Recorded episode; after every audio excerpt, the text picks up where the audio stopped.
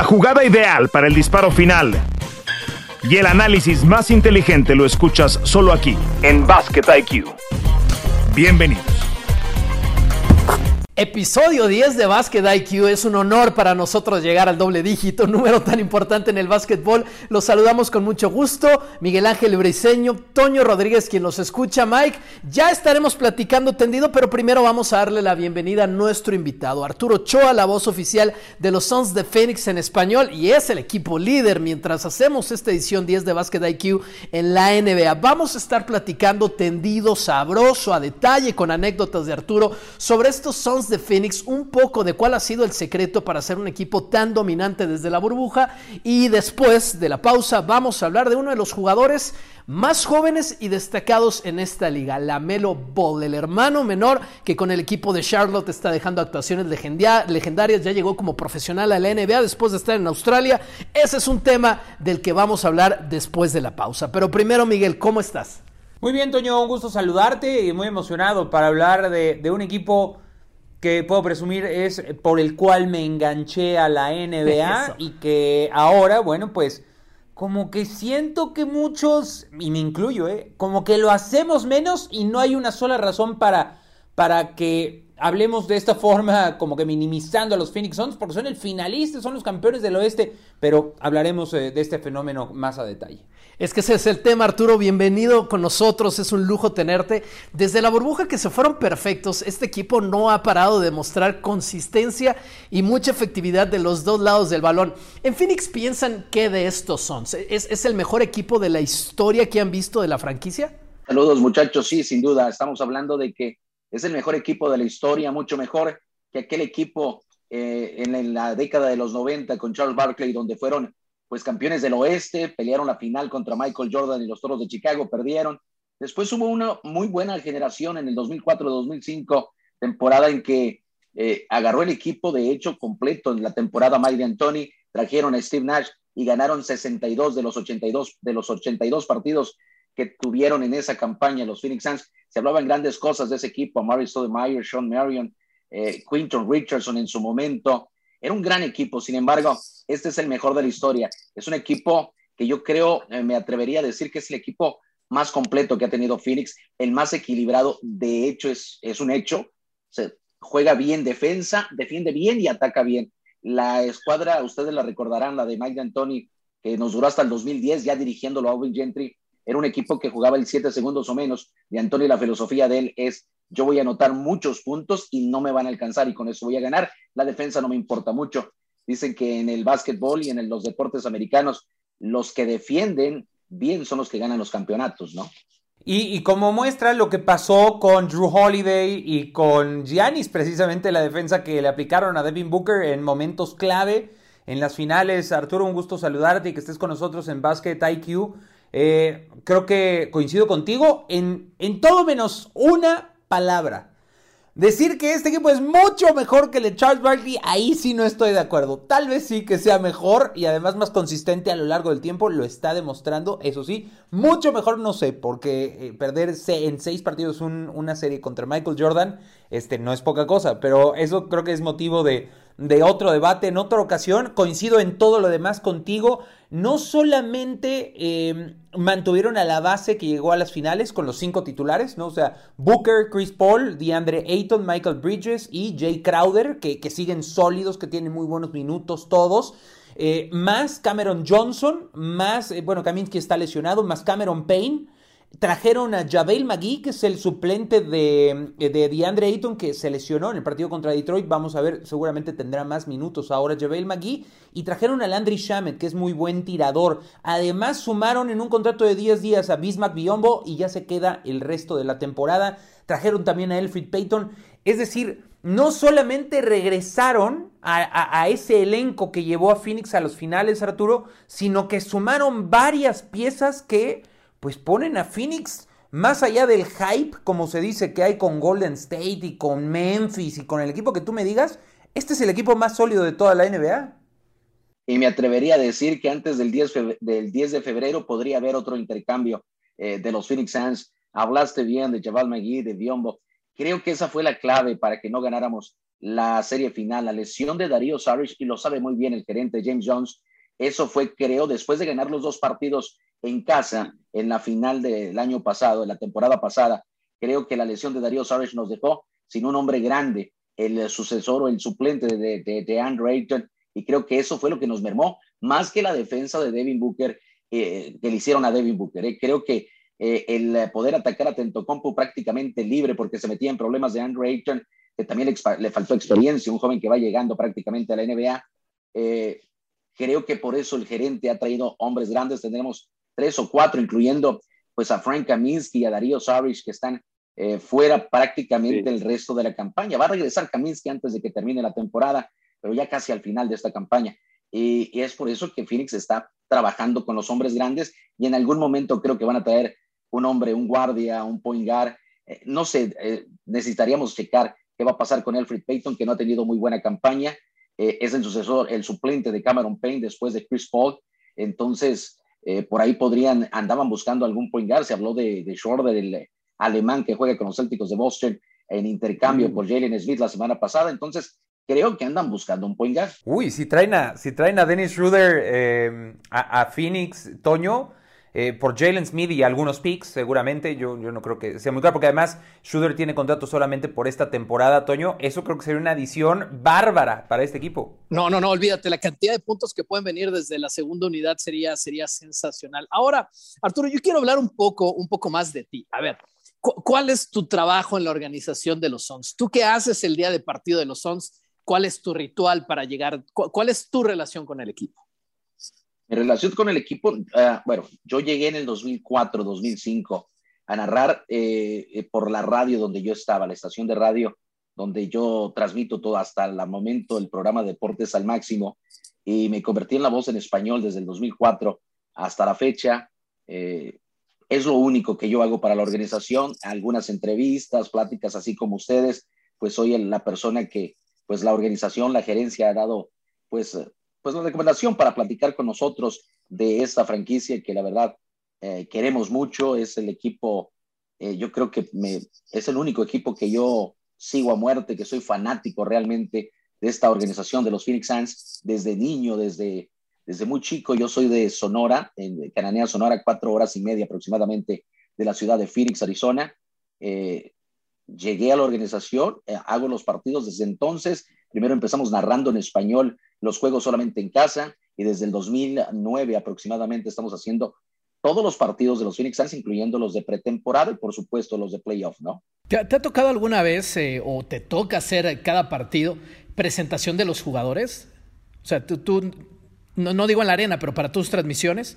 Me ha tocado lo ha hecho el compañero que está conmigo, el comentarista, por la situación de que yo soy la persona que hace el inicio, el pregame del partido, etcétera. Yeah. Sí es emocionante para presentar en español en la arena, ¿no? Lo hacen prácticamente 2 veces al año, pero yo la verdad estoy en el pregame y tengo que iniciar el partido, ¿no? O sea, oye, una muestra de qué escucha la gente en Phoenix. Una muestra de una canasta de Devin Booker. Vamos a decir que Booker acaba de meter un buzzer beater y acaba de ganar un partido a Golden State faltando 3 segundos con un triple.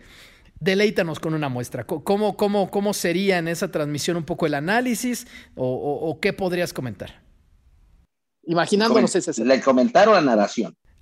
Depende, tú narras. ¿Correcto? Yo narro, yo hago la jugada por jugada. Sí. Esa jugada, ese play by play. Llévame a los últimos 5 segundos, un partido que Devin Booker ganó en un buzzer beater. 5 segundos por jugar, el saque desde el fondo, la mueve Chris Paul por derecha, tiene a Devin Booker, a la izquierda Mikal Bridges, balón a Devin Booker, se levanta, dispara de larga distancia, cayó la bomba. 3 puntos para los Phoenix Suns, y los Phoenix Suns han ganado el partido a los guerreros de Golden State. Curry está llorando. Los Suns ganaron esta noche. Y campeones de la Conferencia del Oeste. Bueno, ya, eso yo ya lo puse. Ojalá que sí sea.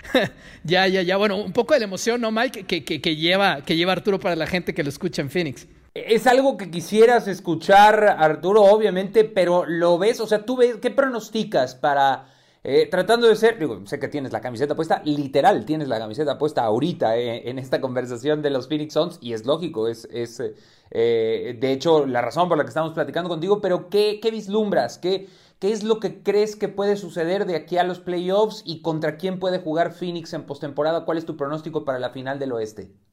Bueno, creo que la final del oeste podría ser contra los guerreros de Golden State, al cual creo que todavía no estamos preparados para vencer, ¿eh? Si alguien nos puede meter el pie antes de Golden State, creo que son los Clippers si regresa Paul George. No es tan importante, creo, el regreso de Kawhi Leonard, pero si regresa Paul George vamos a batallar si nos los enfrentamos en el camino. Creo que podemos vencer al Jazz de Utah. Mucha gente las últimas 2 semanas hablaban de que Phoenix podría batallar con el equipo de Memphis. Creo que no es ningún problema para los Phoenix Suns enfrentar a los Grizzlies de Memphis. El que sí creo que es difícil y complicado por el roster que tenemos en este momento, es decir, no tenemos jugadores chicos para marcar a Klay Thompson y a Stephen Curry, y de alguna manera tenemos que hacer trabajar demasiado al Draymond Green para tratar de sacarlo en cuanto a faltas, etcétera, etcétera, porque creo que Draymond Green es la clave para el quinteto de Steve Kerr. Qué interesante, o sea, tú ves mayor amenaza a los Clippers que al Jazz de Utah. Yo lo veo al revés, yo creo que Utah es un equipo más hecho, pero bueno, considerando obviamente el regreso de Paul George. Coincido también en que los Warriors, sobre todo por el factor de Steph Curry, es un jugador tan explosivo y tan peligroso que sí creo que aun cuando Phoenix está arriba en marca, en un power ranking que no considera estrictamente marca, sino algunas intangibles un poquito más elevados, sí creo que Golden State está más arriba, pero ¿crees que un posible canje, una posible llegada de Schröder o qué otros ajustes crees que tendría que hacer Phoenix como para poder aspirar a derrotar a los Warriors? Mira, con este roster activo que tienen los Phoenix Suns, si Landry Shamet empieza a hacer a lo que se le trajo, o sea, disparar bien de larga distancia y defender, creo que Phoenix estaría emparejando un poquito la serie final de conferencia si te enfrentas a los guerreros de Golden State. Pero creo que hace falta un point guard para que le ayude a Chris Paul, porque Cameron Payne es muy bueno, pero no defiende tanto o no sabe trabajar mucho la defensa frente a Curry y el sustituto de Curry que podría ser Gary Payton Jr. Entonces, creo que por ahí está la clave para vencer al equipo de los guerreros de Golden State, y trabajamos un poquito más, no basándonos en los triples de ellos, sino tratando de jugar nuestro juego. Si los ponemos a trabajar o jugando nuestro juego, creo que Phoenix puede vencer a los guerreros de Golden State. Creo que, bueno, James Jones lo ha hecho todo bien, pero creo que estamos concentrados en la gerencia, eso creo yo, en trabajar y armar un equipo para vencer a los Milwaukee Bucks en la final, pero todavía nos falta un escalón muy complicado para llegar a la final, y se llaman guerreros de Golden State, ¿no? A ver, sí, y lo que uno pensaba en la previa de las finales pasadas, yo honestamente tenía a los Suns campeones sobre los Bucks, y creo que no soy el único de los tres que estamos platicando aquí, que veíamos eso por cómo habían sido, por supuesto, las finales de conferencia para cada uno. Hay un tema que yo no termino de entender, tiene que ver obviamente con el dinero, pero tú nos puedes explicar un poco mejor cuál es la lógica detrás de esa negativa de la gerencia al contrato máximo que pedía y según muchos necesitaba de DeAndre Ayton, que ya se había ganado a partir de esta campaña. ¿Qué tanto ese tema sigue haciendo ruido en el equipo? Casi no se escucha porque a final de cuentas creo que, como lo dijeron en algún momento el dueño, ¿no? El tiempo nos dará la razón. No es que no le quieran pagar el máximo a DeAndre Ayton. Creo que los medios por ahí se malinformaron o no entendieron lo que quería hacer la gerencia. Esto lo hacen con la autorización del gerente, ¿no? Porque cuando llegó Monty Williams dijo, yo voy al equipo de los Phoenix Suns, pero si el dueño que no se meta mucho, o sea, trabajamos el gerente y yo, y vamos a tratar de hacer una nueva cultura de básquetbol en los Phoenix Suns. Lo están logrando. Creo que DeAndre Ayton es un tipo más de motivación, y eso creo que le tiene que servir, de experiencia. Creo que no vale o al menos a la temporada anterior no valía lo que él quiere, que es el máximo contrato que le pueda dar la organización que los drafteó. Creo que se va a quedar con los Phoenix Suns de alguna u otra manera, y es el mismo caso. Todo el mundo habla de DeAndre Ayton. El caso más complicado para quedarse con él es el que drafteamos el año antepasado o el pasado. Jalen Smith de la Universidad de Maryland no jugó prácticamente nada la temporada pasada, y este año tuvo que jugar debido a los protocolos de COVID, y lo hizo bastante bien. A Jalen Smith, cuando empezó la temporada, a ese sí no le prometimos ni ser agente libre restringido. Al término de la campaña va a ser agente libre. y Phoenix ha dicho que se quiere quedar con él, pero también Jalen Smith se quiere quedar acá. Los muchachos han entendido que esta nueva cultura de Monty Williams y James Jones les va a dar triunfo o el campeonato tarde que temprano, y creo que van a tener que ajustar alguno de sus sueldos para tratar de quedarse en el equipo de los Phoenix Suns. Lo de Ayton creo que es motivación. Si tú lo haces bien, vamos a ser claros, los números de DeAndre Ayton no fueron similares a Luka Doncic. Sin embargo, pues DeAndre Ayton ya jugó una final y Luka no ha jugado ni siquiera una segunda ronda de playoff. Sí, que es un tema, ¿no, Mike? Pensando que fue la primera selección por arriba de Luka Doncic en ese draft y de Trae Young. Sí, yo coincido con Arturo. Yo creo que no es un contrato... DeAndre Ayton no es un jugador para darle un contrato al máximo. O sea, coincido completamente. Creo que es un jugador... pero es una pieza fundamental. Es una pieza muy importante, es un titular, pero no es un max, Toño. O sea, no es un max, un max se lo das, pero no.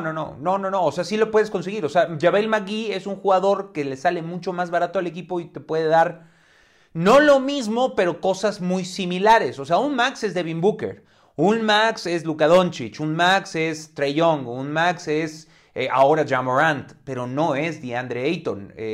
Yo no lo veo así, al menos. Devin Booker está fuera de problemas contractuales, será agente libre hasta el 2024, por ese lado puede estar tranquilo Phoenix. Jay Crowder, que es acaban de renovar a Chris Paul. Jay Crowder va a ser agente libre en 2023, puede estar de alguna manera tranquilo, además es un veterano. Yo creo que salvo el tema contractual de Ayton, que nos dice ya Arturo que no es algo grave, creo que Phoenix está safe en ese sentido. Pero yo quiero preguntarle sobre un tema extra cancha que sobre todo en noviembre del año pasado brincó y que se fue inclusive a las primeras páginas del New York Times a nivel nacional en Estados Unidos. Escándalos de... mal comportamiento, de hostigamiento sexual, de expresiones racistas de parte del dueño Robert Sarver. ¿Qué es lo que sabes al respecto, Arturo, y en qué estatus está en este momento la investigación en torno a los Phoenix Suns? No sé mucho, la investigación prácticamente yo no tengo ninguna una conexión directa con el dueño. Lo que sí sé que en el mes de febrero se dará la resolución por la NBA. Lo que te puedo decir yo que a los hispanos Sarver ha ayudado bastante, incluso un poco más de lo que era la franquicia, que por lo regular la franquicia de los Phoenix Suns siempre ha sido apoyado a la gente, a la comunidad latina.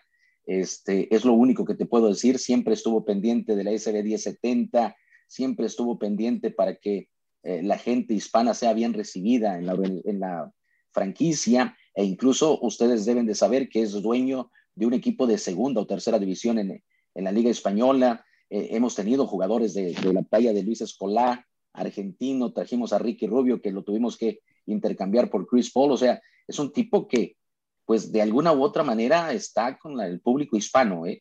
Se hablan muchas cosas de él. La verdad, yo no podría decir si es culpable o no, porque conmigo el par de veces que lo he saludado ha sido demasiado buena gente y demasiado amable. ¿Cómo es, Arturo, la experiencia latina en la arena? ¿Qué tanto latino es parte de esta experiencia, de este acompañar al equipo en sus sueños, de acompañar al equipo en cada partido de local? ¿Y cómo es la experiencia latina en la cancha de los Suns? Pues es impresionante.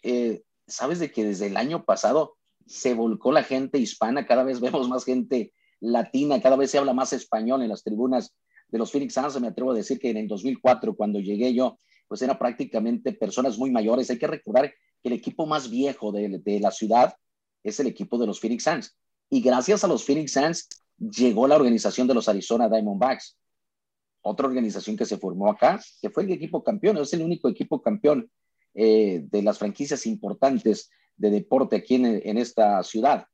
Sin embargo, bueno, pues o sea, poco a poco fue cambiando las generaciones, y el año pasado, a partir del año pasado, es gente latina más, podríamos decir que 45% ya la gente habla. Y no creas que antes pensábamos que los asientos de arriba, tú vas para arriba, decíamos nosotros, y ahí está poblado de gente latina, ¿no? Hoy en todas las, ahí todos los asientos, ¿no? La raza está pendiente, está muy activa con el equipo de los Phoenix Suns. Lo han tomado como de una o cierta modo como el equipo de Arizona, y eso nos da mucho gusto, ¿no? Ver la gente, saludarla. Se celebran, tienen 3 o 4 celebraciones diferentes en el año, con mariachi, alguna agrupación, la banda. El año pasado hicieron una canción a los Phoenix Suns, una banda sinaloense, una banda de estilo sinaloense, local del Valle del Sol, y también explotaron las redes sociales, ¿no? Qué bien, qué bien. Y la verdad la conexión es muy palpable. Yo tuve oportunidad de ir hace unos 3 años, o no, más como 4 años. Fueron La Parca, que en paz descanse, y El Hijo del Fantasma, ahí a una noche latina. Fue espectacular. Yo no había tenido la oportunidad de ir al Talking Stick Point Arena, que en ese entonces se llamaba, ahora ya ha cambiado de nombre y demás. Yo quisiera preguntarte, Arturo, sobre Devin Booker. Devin Booker es uno de mis jugadores favoritos. Se me hace un tipo sensacional, un anotador puro, un tipo que además es clutch, pero tiene una personalidad especial. Brincó una declaración. Recientemente le preguntaron sobre Kobe Bryant. Yo vi el clip completo porque solamente lo había leído y me interesó ver cómo había reaccionado. Le preguntaron sobre las comparaciones con Kobe Bryant y dijo: yo estoy inspirado por el Mamba Mentality, pero yo no soy Kobe Bryant y le pido a la gente que me deje de decir que soy Kobe Bryant o que me parezco a Kobe Bryant. Se paró y se fue. Parece como que le molestó un poco. Además, está lo del tiro libre que corrió a la mascota de los Toronto Raptors. Está su relación con una supermodel que es Kendall Jenner. ¿Cómo describirías a Devin Booker dentro y fuera del lado del Arturo? Es un tipo tranquilo, vergonzoso hasta cierto punto. Él tiene mucha pena porque su abuelo materno es de Nogales, creo que es un ejido, no recuerdo. Es un poblado cerca del estado de Nuevo León y ahí le gustaría hablar un poco más español, sin embargo no se le ha dado nunca. Dice, es que yo me crié con mi papá, estuve en Michigan, no se habla mucho español allá, y ha tratado de mejorar un poco, aunque no ha mejorado mucho, que digamos, el español. Sin embargo, creo que esa mentalidad la trae desde el colegio. Earl Watson le ayudó un poco más en cuanto a platicarle experiencias con Kobe Bryant, los tenis, los zapatos que usó la última vez que pisó la arena, ahora Footprint Center, la casa de los Phoenix Suns. Kobe Bryant los tiene. Devin Booker es un tipo que se inspira siempre en Kobe Bryant, pero creo que como que se está enfadando de que lo estén compare con Kobe Bryant. Lo que sí que pues prácticamente es su ídolo y es la inspiración, por eso sale a jugar todas las noches pensando en que puede jugar como Kobe, pero como dice él, no es Kobe Bryant. Creo que hace otras cosas mejores que Kobe y hay otras cosas que le falta mucho para ser Kobe Bryant. Sin embargo, creo que en el tiro del último segundo todavía le falta, pero este tipo creo que defiende un poco mejor que Kobe Bryant. Wow. Tan solo que estén en el mismo enunciado ya es un honor para cualquier jugador, más un honor que está pues todavía con muchas temporadas en su pico creciente en esta liga. Es decir, todavía creo estamos lejos de ver el mejor básquetbol de Devin Booker y eso solamente son buenas noticias para Arturo Ochoa, para Miguel Briceño, que están tan relacionados sentimentalmente con el equipo, y por supuesto para la organización. Arturo, vamos a cerrar este bloque. Ha sido un gusto enorme poder platicar contigo, con un latino, con un mexicano que ha triunfado de forma sana, de forma buena en la Unión Americana, de cerca, en un trabajo que para muchos sería un sueño tener, ¿no? Ser la voz oficial de un equipo profesional en la Unión Americana. Así que un abrazo, muchas felicitaciones y algún mensaje que quieras mandar para nuestro público, algo así como alentador para los fans de los Suns, por favor. Un saludo y un abrazo, gracias por apoyar a la organización de los Phoenix Suns. Nos vemos en la final y vamos a disfrutar seguramente el primer campeonato de esta franquicia este año. Échenle muchas ganas y la invitación siempre para que visiten, si tienen oportunidad, el Footprint Center, la casa de estos Phoenix Suns, y sigan a Devin Booker, a Ayton, a Chris Paul. Este equipo dará buenos resultados esta campaña, va a ser campeón seguramente. Pausa en Basket IQ, regresamos para hablar de LaMelo Ball. Esto es Basket IQ. Regresamos. Les agradecemos que continúen con nosotros y les recordamos que por favor nos sigan y nos hagan su primera escucha, una de sus primeras escuchas en donde sea que ustedes consuman su podcast. Estamos en todas las plataformas, somos pues los especialistas de esta liga, la NBA y el básquetbol en general, de una cadena que la transmite afortunadamente todo el tiempo como es ESPN. Miguel Briceño y Toño Rodríguez los saludamos después de esta pausa para hablar de LaMelo Ball. Un joven sensación, Mike, que está teniendo, rozando los 20 puntos por partido, que ya tiene un par de triple dobles esta temporada, que tiene apenas 20 años de edad y que por supuesto está tirando porcentajes buenos, 37% en triple, está rozando el 90% en tiros libres, está arriba del 42% desde el campo y la gran cosa de estos Ball, específicamente también de él, más allá de que su hermano defiende mejor, pues las asistencias. Ha tomado esta liga por asalto un jugador sobre el que habían muchas dudas porque apenas había probado el profesionalismo con pocos partidos más allá, fuera de los Estados Unidos, venía del básquetbol de Australia y ha encajado en un equipo que también ha sorprendido a la liga. LaMelo Ball, creo yo, tiene un futuro muy importante, quizás más que el de su hermano, pero no ha dejado de ser una sorpresa, Mike. No sé cómo lo veas tú. Sigue sorprendiendo, coincido completamente. Y es que LaMelo Ball, el segundo año es donde tú distingues a un jugador sensación si se puede convertir o no en una realidad. En los años 2 y 3 son los más difíciles porque uno puede tomar por asalto la liga y después desplomarse, lesionarse, ojo, también eso es importante, o contagiarse, ¿no? En estos tiempos malditos de COVID. Pero mira, los números de LaMelo Ball de una temporada a otra. Los puntos, casi 4 puntos más por partido. Asistencias, 1.5 asistencia más por partido, rebotes, 1.3 rebotes más por partido, porcentaje de tiros libres, 75% la temporada pasada, 88% esta temporada, intentos de triples, 2.2 más, triples conseguidos, casi 1 más por partido, es decir, en todos los rubros ha mejorado LaMelo Ball.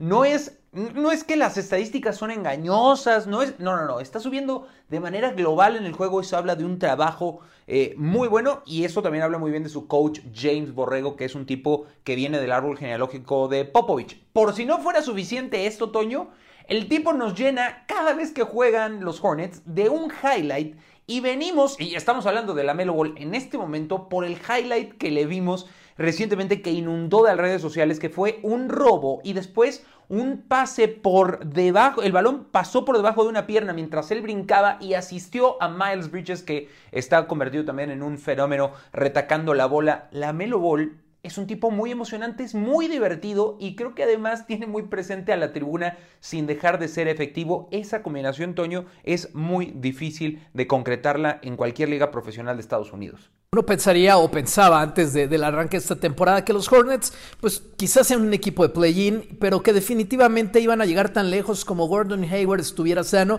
y estuviera en el pico alto de su carrera, en los mejores niveles que nos ha mostrado un anotador de 3 dimensiones en esta liga, pero no esperábamos ese salto de LaMelo Ball y este equipo, aunque ha caído en la conferencia del este mientras estamos platicando, están ahí en el límite de meterse entre los 6 primeros o ser un equipo de play-in, pero yo creo también en una conferencia en la que ha dejado pues con muchos equipos en decepción hasta estas alturas. Yo creo que todos estamos dando por un hecho que van a jugar más allá de la temporada regular, el equipo que además pues es parte de las empresas muchas y negocios muchos que tiene el señor Michael Jordan. En este momento, en lo dicho, están en la posición 7, tienen una marca de 7-3 en sus últimos 10 partidos. Asistencias han llegado muchas, han sido muy buenas y es la historia de estos chicos criados en el estado de California por un papá, pues hasta hay quienes le han puesto la etiqueta por muy baja de loco, ¿no? De ahí todo para arriba. Yo creo que lo más bajo que se puede hablar de LaMelo Ball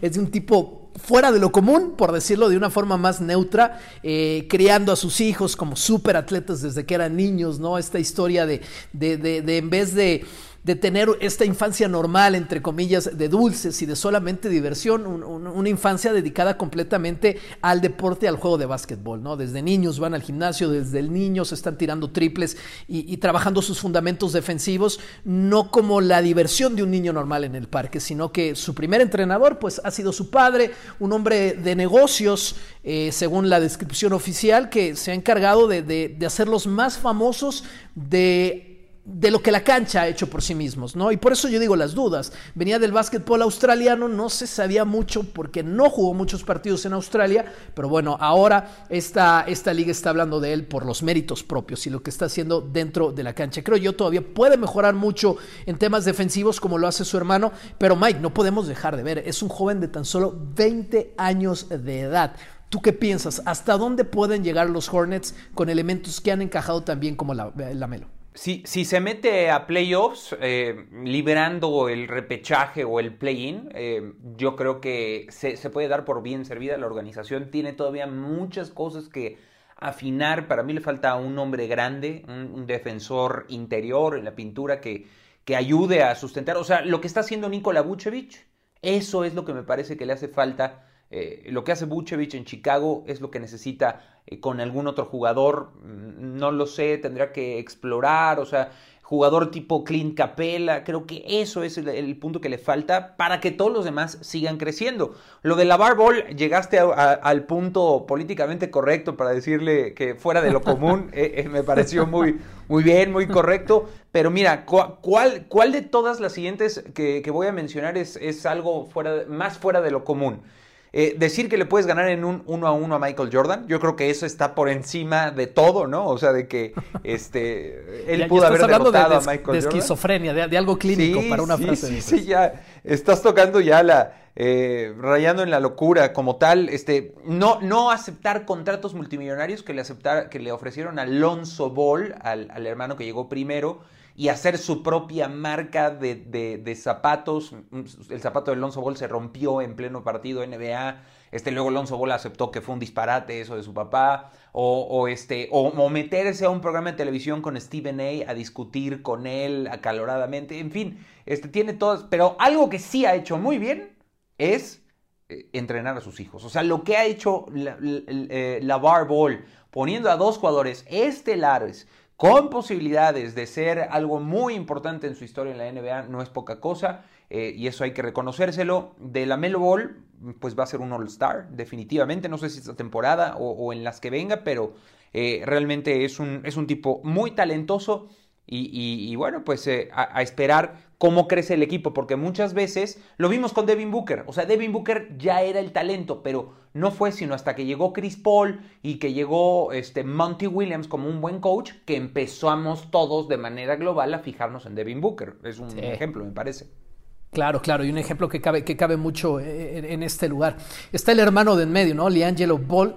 Él juega para Greensboro Swarm, que es el equipo franquicia o el equipo hermano en la G League justamente de los Hornets. Él pues todavía no ha brillado como los otros dos. Y quiero cerrar esta edición de Basket IQ. Ya no vamos a alargarnos mucho, Miguel, pero quiero cerrar y voy a comenzar con mi opinión. Yo creo, para mí, Lonzo Ball es ahora un mejor jugador de básquetbol que LaMelo, ¿no? Tiene más años en esta liga y específicamente yo creo que es mejor porque es un mucho mejor defensivo que su hermano, y para mí eso es muy importante en hablar de un jugador all around. También en los triples ha tomado más confianza con Chicago a partir de esta temporada. Creo que es mejor ahora. Sin embargo, creo que LaMelo va a ser un mejor jugador que Lonzo en un par de años. ¿Tú qué crees? Sí, coincido contigo. Creo que lo que me da un poco de miedo en torno a LaMelo Ball es que pierde el piso. O sea, Lonzo es un cuate que siempre fue como más razonable, como que lo veías al lado del papá porque fue el primero de la familia en llegar y como que le daba pena el papá, y al final reconoció que fue un disparate lo de la marca de los zapatos. A LaMelo Ball lo veo muy...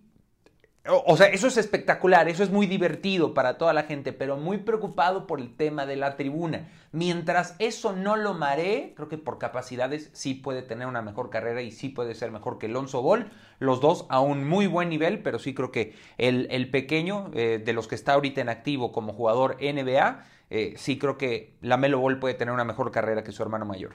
El tiempo nos lo va a decir. Esas competencias entre hermanos Siempre de forma sana, que son tan, pero tan sabrosas, sacando lo mejor de cada parte. Mike, un abrazo. Hasta aquí llegamos en esta edición, la 10ª de Basket IQ. Recuerde seguirnos donde sea que usted consuma su podcast.